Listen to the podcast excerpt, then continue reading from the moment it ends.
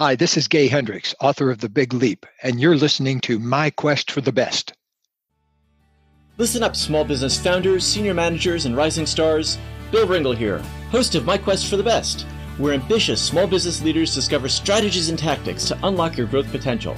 On each episode, I bring you the inside stories from published and accomplished guests who want to share their knowledge and experiences so you can be more successful in leading your people, managing your business, and navigating towards more growth and more impact in a changing and challenging landscape.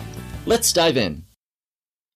Joining me today is Gay Hendricks. Gay Hendricks has been a leader in the fields of relationship transformation and body mind therapies for more than 45 years.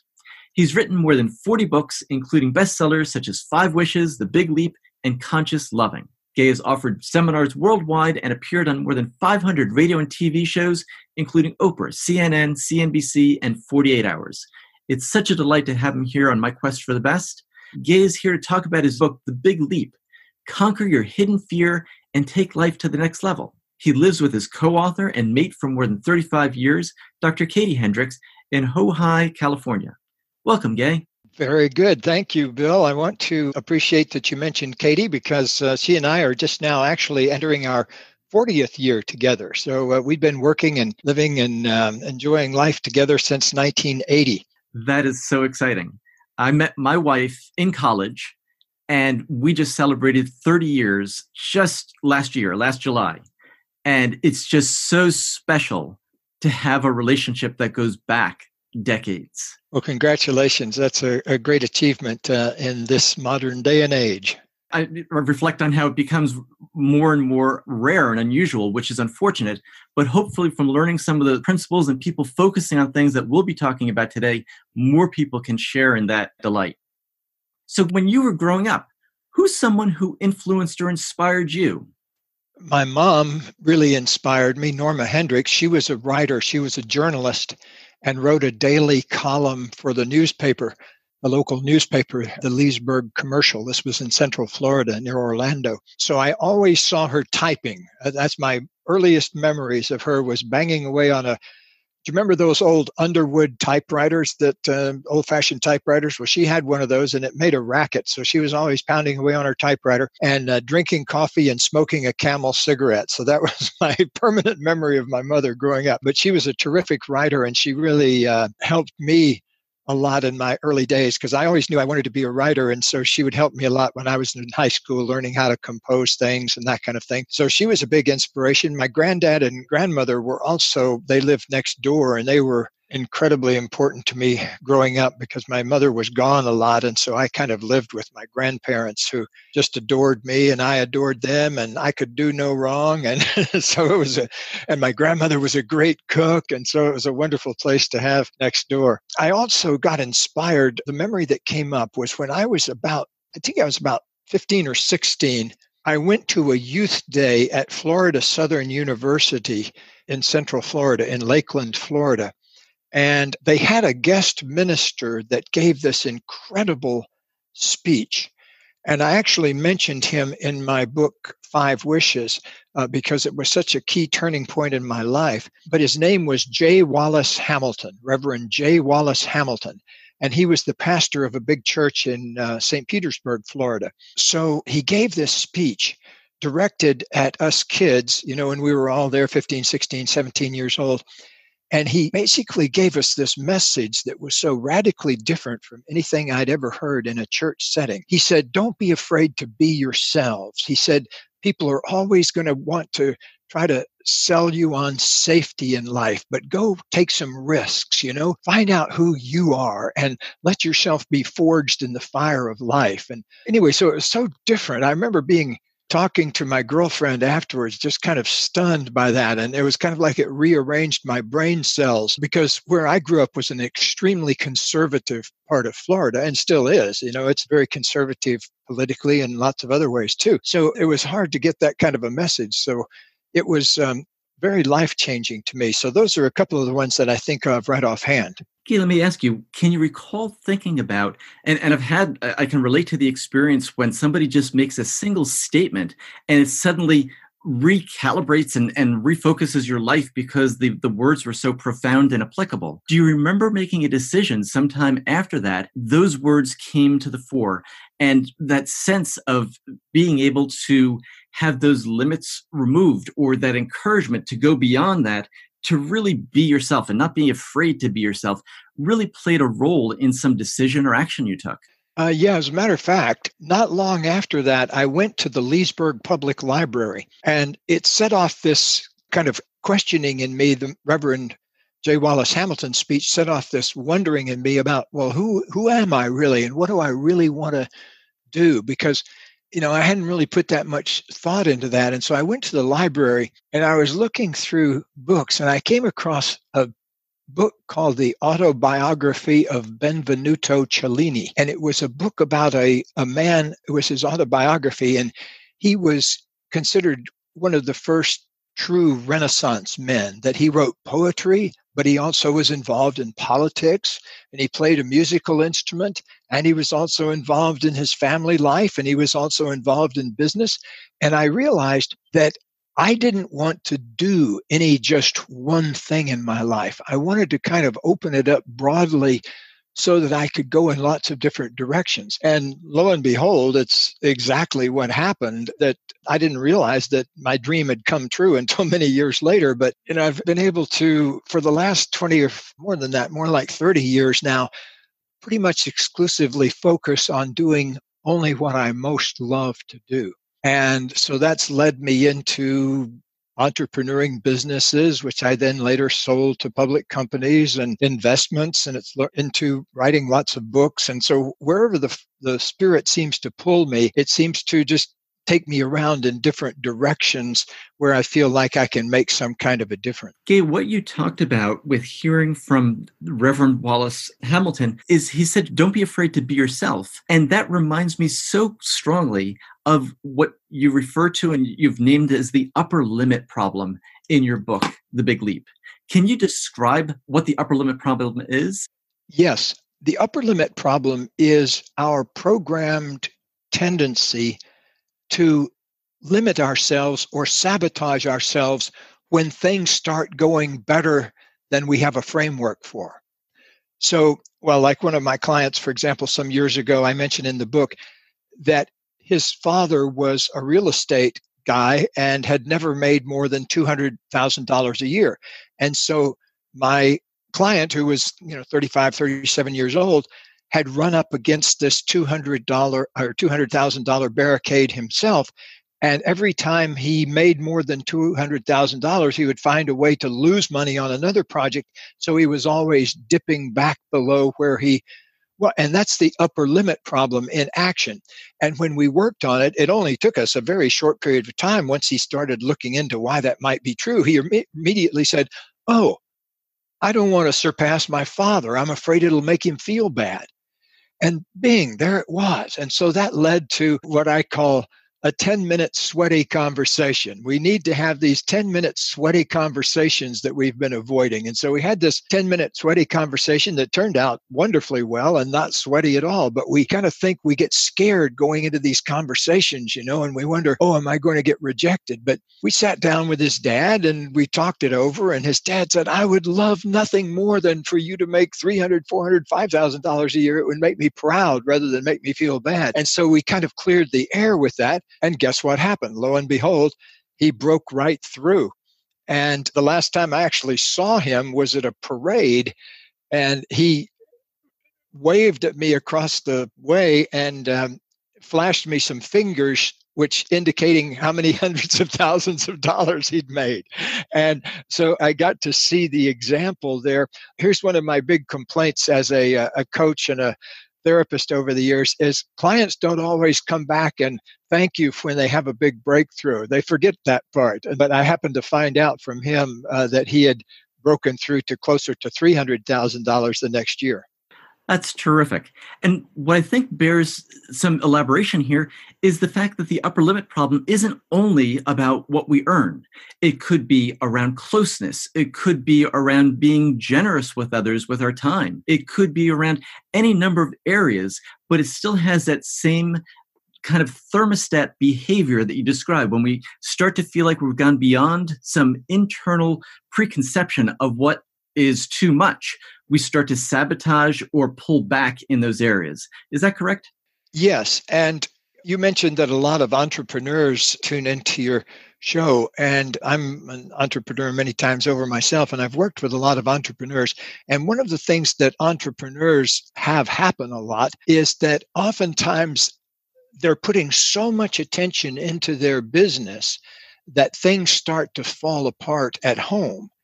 And so there's a tremendous need for balance in the whole entrepreneuring game, as well as other aspects of business and life, because what happens is that's often the place where the upper limit problem happens. You mentioned in the area of intimacy. Well, what often happens is the busier we get at work, oftentimes the less attention we're putting into intimacy and things that make the flow of intimacy work well. And when that happens, then we start getting squeaky wheels at home, and then they get louder and louder and louder and until we pay attention to them. So, what I like people to do is go into their entrepreneuring activities knowing that it's going to have an effect on everybody around them and building that in so you can maintain the flow of connection with your loved ones as you're putting this amazing amount of work into the business. You know, one of the funniest things I ever hear, and I was also talking to uh, one time uh, Jirka Rysavy at uh, Gaia.com out in Boulder, and he's launched many businesses and has also done many mergers and acquisitions. And uh, we both agree that the funniest thing we ever hear entrepreneurs say as they're getting started is we'll often ask them, Why do you want to be in business for yourself? You know, just at the fundamentals. What is this all about? Why? And one of the funniest answers they always give is because I want more time for myself.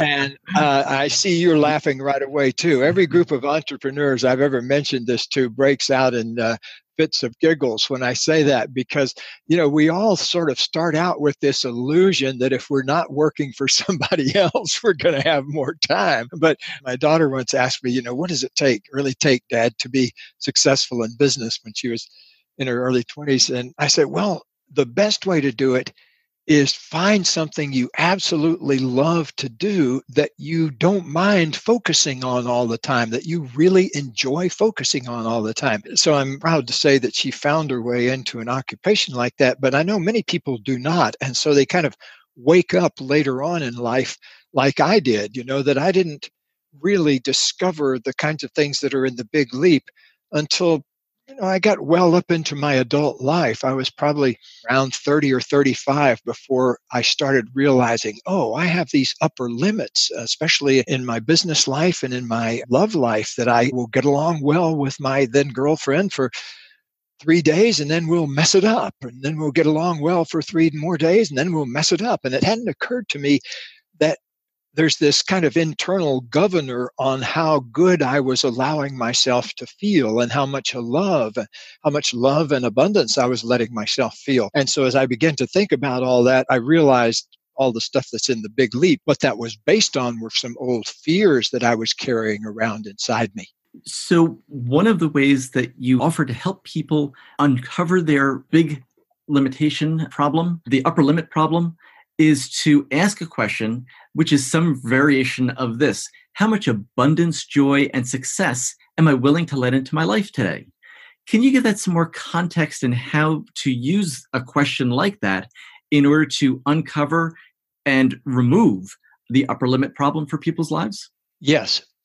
The answer to that question lies in your body as well as in your mind. And so, in asking that question, like, how much love am I willing to allow into my life? How much good feeling am I willing to let myself feel? How much wealth am I willing to allow to come into my life? Those are really expansive questions. They're what I call in the book wonder questions. A wonder question I define as a question that you really, really, really want to know and you really, really, really don't know. And so when you hatch a wonder question and launch it into your consciousness, you put your mind and body and your creative spirit in a beautiful dynamic tension because you're launching this question that says, hmm, here's something I really want to know. How much love would I be willing to feel in my life? And so when you ask a question like that, the answer becomes the life change that you really want to see and feel in yourself. I give so much credence to wonder questions because almost everything good that's ever experienced in my life has come out of a wondering like that. And when I began to realize how much power we have over our own consciousness, I realized that I was focusing on the wrong kinds of questions in life, like how can I protect myself? And how can I get by with not revealing myself? And those kind of twisted and torqued questions that you get growing up you know and i grew up in kind of a rough and tumble neighborhood where people were not encouraged to do things like feel their feelings and tell the truth and those kinds of things in fact those things were often punished you know if you kind of revealed your feelings or um, let something slip. So it was uh, a lot of overcoming that I had to do of some of my early programming, which was about not feeling my feelings, not telling the truth, not having a life purpose, not asking the big questions. And so as I began to hatch these wonder questions, I realized that they were so powerful that they would often come true almost overnight. That if I say, okay, well, I'd be willing to increase the amount of love that flows through my life well, boom, suddenly it would start happening. And same thing in the abundance area that when I begin to wonder about, hmm, I wonder if I could take charge of the amount of money that flows through my life rather than relying on a paycheck. And once I begin to ask those more expansive questions, boom, suddenly abundance flowed in from every possible direction. And it's continued to do so for the past 40 years. So it's become kind of a part of my path in life. Wherever I come across some issue or problem, I want to help people float these wonder questions because nothing better I've found that can really pull the deep creativity up out of yourself. It's such an easy thing to listen to you describe the wonder questions. Do you have any tips for people listening about how to construct them or a tip or two of way, ways to avoid that can help us get a, a shortcut to arriving at a, an appropriate level of question that'll open up these areas based on your experience? Well, first of all, Bill, let me say how much I appreciate that question because I do sometimes 50 interviews a month, and it's rare for me to hear a really great question. So, thank you very much for asking that question. And yes, the answer is yes. And let me tell you exactly, I wish more people would ask about the de- detail of this. First of all, I always like to, in my seminars, when I'm teaching wonder questions, I have people start every wonder question with a sincere hmm. Like there's a sound you can make, which is a, a sincere wonder hum, which is like I just did it, hmm, like, hmm, I wonder what the temperature is going to be this afternoon. Or, hmm, I wonder what I'd like to have for lunch today. Or, hmm, I wonder how my wife's flight is going to go tomorrow when she takes off for to teach in Germany. So, hmm, those kinds of sincere wonder questions. Let's apply that same hmm to the bigger questions of life. And the reason I do that is, first of all, if you make the sound hmm and get it sounding right in your body, you always know how to contact the genuine, sincere wonder part of yourself. And the other thing is that I read somewhere way back that when people hum, hmm, it unifies the right and left hemisphere across the corpus callosum. And you know, I don't know enough about the neurophysiology of all that to to say much about that, but I think it is kind of interesting that a hmm is both a concept and a sound. Hmm. The concept is, I really don't know, and I'd like to know. Hmm. And then the sound, so I can see why it might unify left and right hemisphere. So, anyway, start your wonder question with a sincere hmm and find the sound in yourself. So then the next part is to ask the most expansive wonder question you can create. Like, for example, don't use a closed end one like, I wonder if I will ever get any love in my life. so that's not very expansive, but I wonder how much love I can enjoy in my life. I wonder how much abundance I can let myself appreciate. So, those kind of big wonder questions have a singular effect, what I call opening space. A good, sincere wonder question opens that creative space. Hmm, I wonder how much love I can receive. Well, right away, your body will start getting fascinated by that. And It'll say, oh, okay, hmm, how can we do that? And begins to call on your deeper creativity. And that's magic. That's pure magic. And I get to live on a steady diet of that when, you know, because we have a lot of people that come to our seminars and everything. So I get to see people have that light bulb come on all the time. But I'll tell you, in 35 years of seeing that light bulb come on, I've never, ever gotten tired of it because seeing a person suddenly take the reins of power over their life sometimes of the books I've written, the big leap, the fan mail I get from the big leap, I look forward to it so much because it's often so rich and full of detail. And of all the other books I've written, other than Conscious Loving, that's the one we get the most fan mail for. And what I get to kind of live on a steady diet of is one person after the other saying, because I read the book, I spotted an upper limit I had in the area of whatever love or abundance or even getting along with my mother in law or something like that, a very practical thing. A person will write in and say, Because of that book, I'd never seen before how that was an upper limit. And suddenly, when I asked the right wonder question, the problem disappeared. And that's oftentimes the thing that I find most amazing is that the act of asking the wonder question, because it creates so much open space, you let go of whatever the barrier was that you were holding on to that was manifesting the problem in the first place. And it allowed this opening to happen and a release of the issue. So the asking the question created a magical answer all by itself. Gay, what you're describing is so relevant to business leaders today because everyone is asking questions about how do I bring more creativity into my um, environment? How do I get people to collaborate more and not worry about turf fights so much? And they're asking these questions in many cases purely from a cognitive standpoint. And what you're doing just with starting off with that hum a sincere hum, a sincere curiosity is connecting it with the wisdom in the body.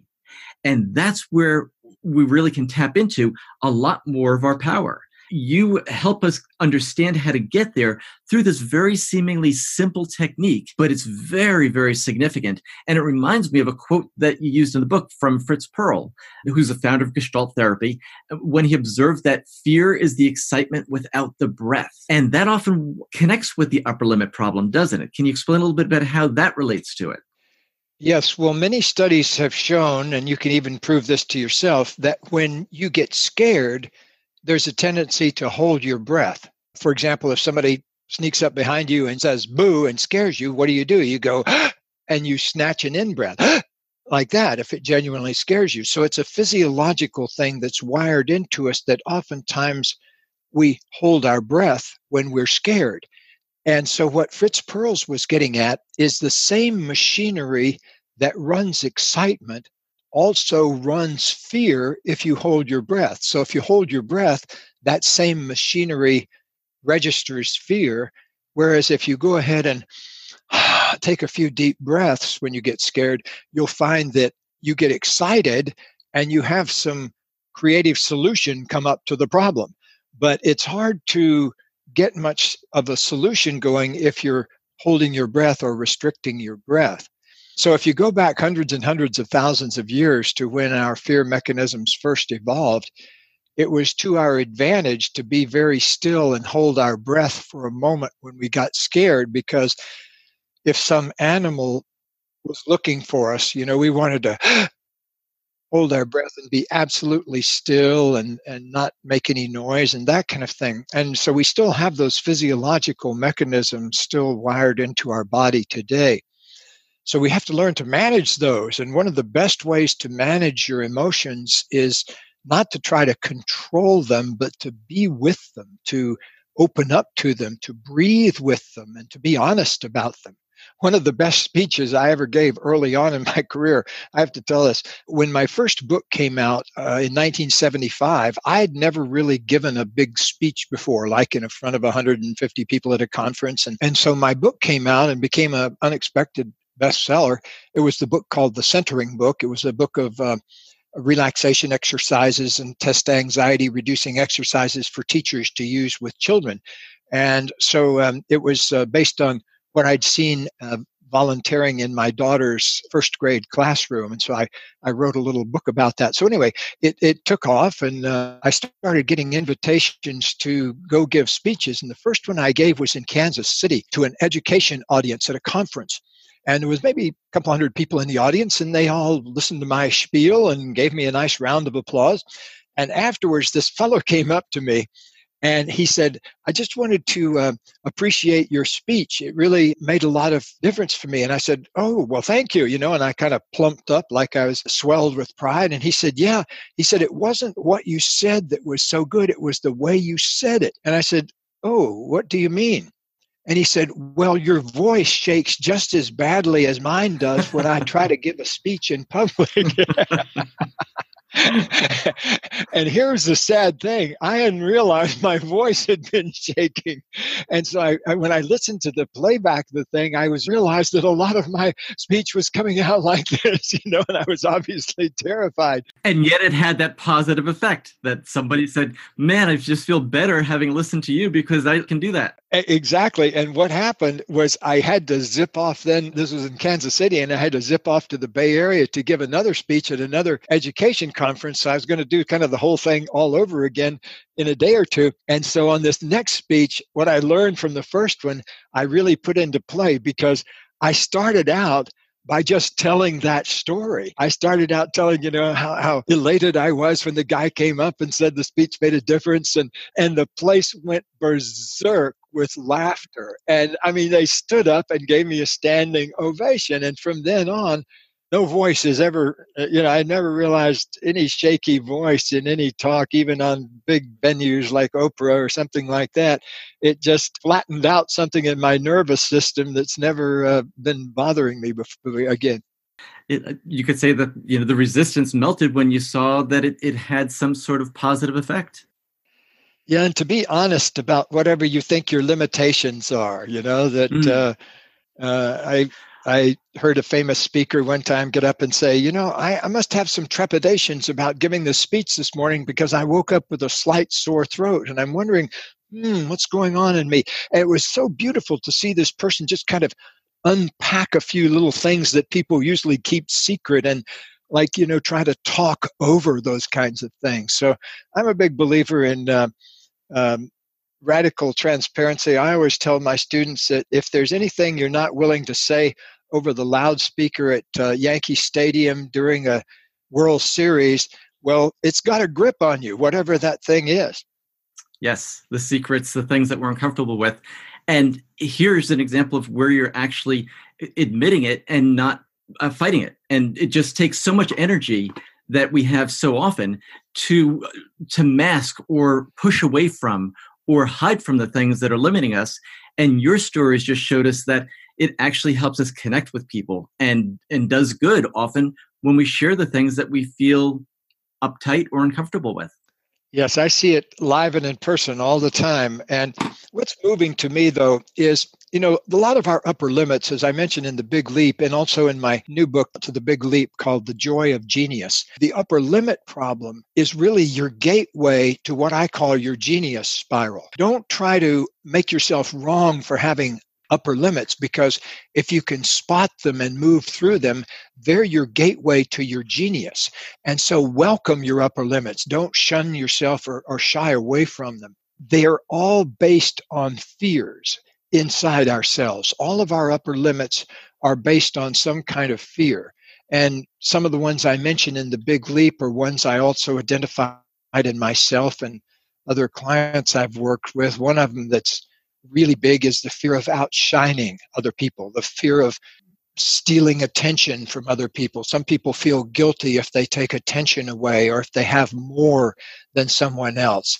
And so that's a common cause of, of upper limits. One of the premises of the big leap, which I want to make sure people understand, is there's a big leap that happens when we spend our time focused on activities that we are perhaps you you named four zones in the book. I'll just go back to that terminology for the convenience and consistency of it.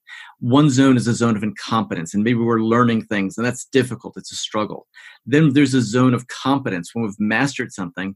The zone of excellence where we're very good at it, and then the zone of the genius which is where we're really tapping into our gifts that we do things that are uniquely special. And so many business leaders find themselves in the zone of excellence. They continue to do things day in and day out that they're very, very good at, yet could be delegated. It's not really focusing on the areas that they are uniquely qualified to add contributions to their business.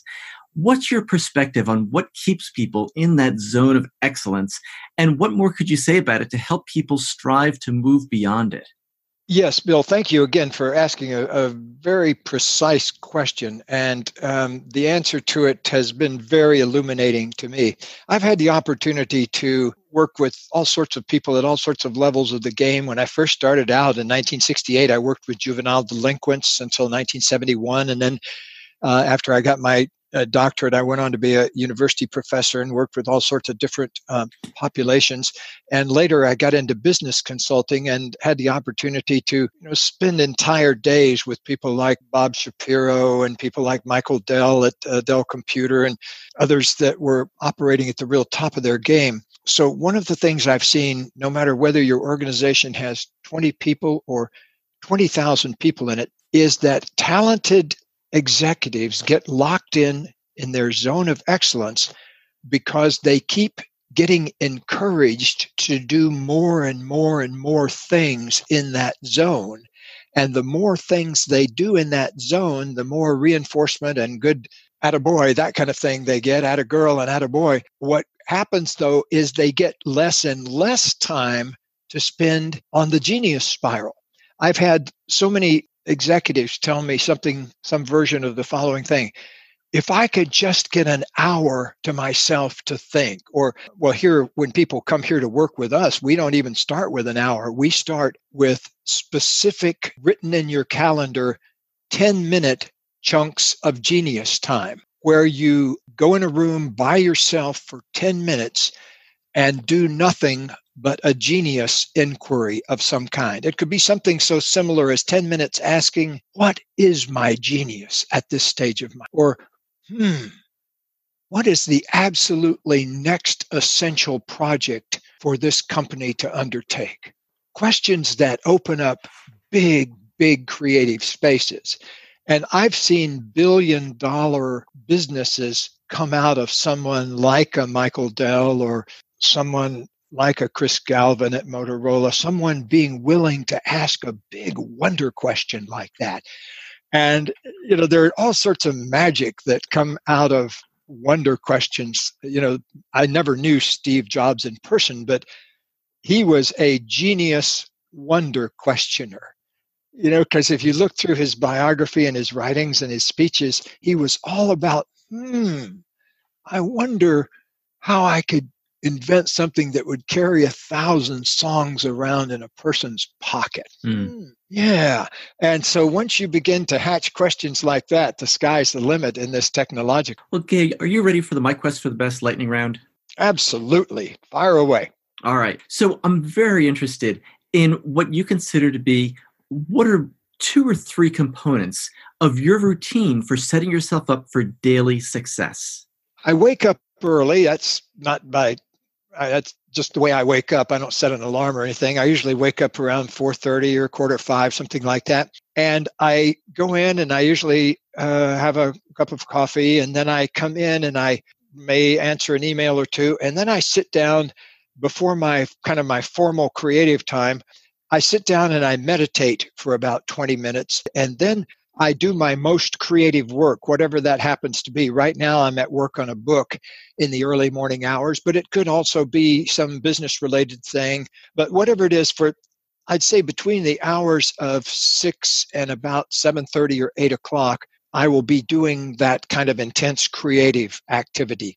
And then uh, my wife likes to sleep in until around 7:30 or sometimes 8 o'clock. And so uh, once she wakes up, I uh, I finish all that and I make her some coffee and we hang out and talk for a while. And then she gets into her day.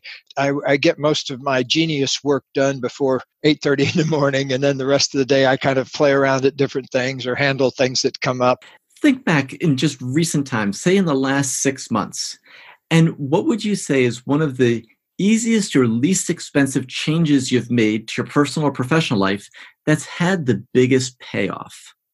I'd have to say the systematic, beginning systematically to use certain things that have sat on my phone or my computer for a while you know things like evernote and ah. uh, you know some simple things that are good for organizing my life a little bit better uh, at this stage of my life i used to say my little joke line was one day my assistant if she comes in and asks me to let her hire an assistant for her that's my life getting too complicated.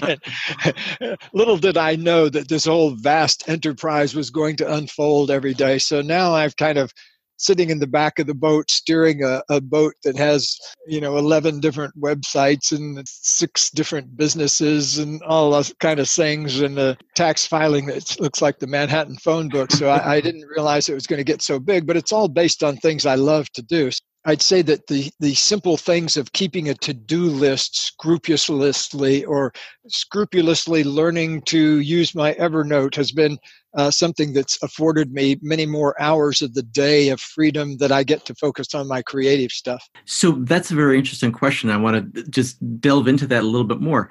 What allowed you to get into that and develop using a new tool that allowed you to have those better payoffs in using your creative energy? Yes, well, I've always thought, and I don't know if I was born thinking this way or where I picked it up, but the most elegant machinery has the fewest moving parts. And then you need to attend yourself to what can lubricate those moving parts to make sure they're moving at maximum efficiency. I created a business that I sold to a publicly traded company for $6.7 million. I created it with absolutely the fewest moving parts. There were only really three or four moving parts to the business. Whereas I've had other businesses that had umpteen dozen different moving parts and were much easier or much harder to take care of than an than an easy, less moving parts type business. So I'm always thinking about how can I use the fewest moving parts and how can i keep those moving parts really moving flawlessly and in a way that uh, doesn't require maintenance? And the answer to that is circulation lubrication. You know um, andrew taylor still uh, the founder of osteopathy said uh, that circulation is everything. The rule of the artery is supreme, I think he said. And, and you can apply that to just about every area of life. That if you have a good circulation of communication with your beloved in your household or with your children, if you have the flow of communication, you're wealthy. You know, if you have a good cash flow, you're wealthy. If you have a good flow of good feeling inside yourself, you're wealthy. So we need to bring in all those other forms of of wealth and realize that we are not just three dimensional beings, but like our wonderful poet Walt Whitman said, I am large and contain multitudes. You know, we have mm. vast numbers of selves inside ourselves that need to be working in harmony. So, the wholeness of ourselves, bringing that forth into life, into business, into our love. Gay Hendricks, author of The Big Leap, you have shared so many great ideas with us today on My Quest for the Best. I just want to thank you so much for sharing your insights and perspectives and experiences. Before we say goodbye, where can people find out more about you and your work online? Well, the two best places are hendricks.com is kind of the jumping off place. There you can find out about our seminars or find out about our coaching or find out about our nonprofit foundation and what it's up to. So it's kind of the jumping off place.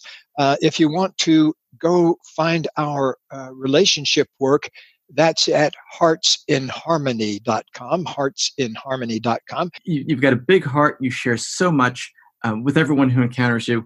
I just want to thank you again for joining me on my quest for the best. Thanks a lot, Bill. Great being with you. Hi, this is Bill. Before you go, I just want to ask you a quick favor.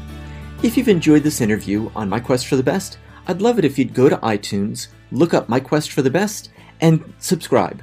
I want to make sure you don't miss the very next episode we have coming up. We've got a lineup of terrific guests, and I know that if you enjoyed this one, you'll like what you find coming up soon. Also, feel free to give it a comment, a like, because we work hard to put these interviews together, and I appreciate making sure that we're reaching you and serving you in the, the best way possible. I look forward to reading your comments and catch you on the next interview. Thanks so much.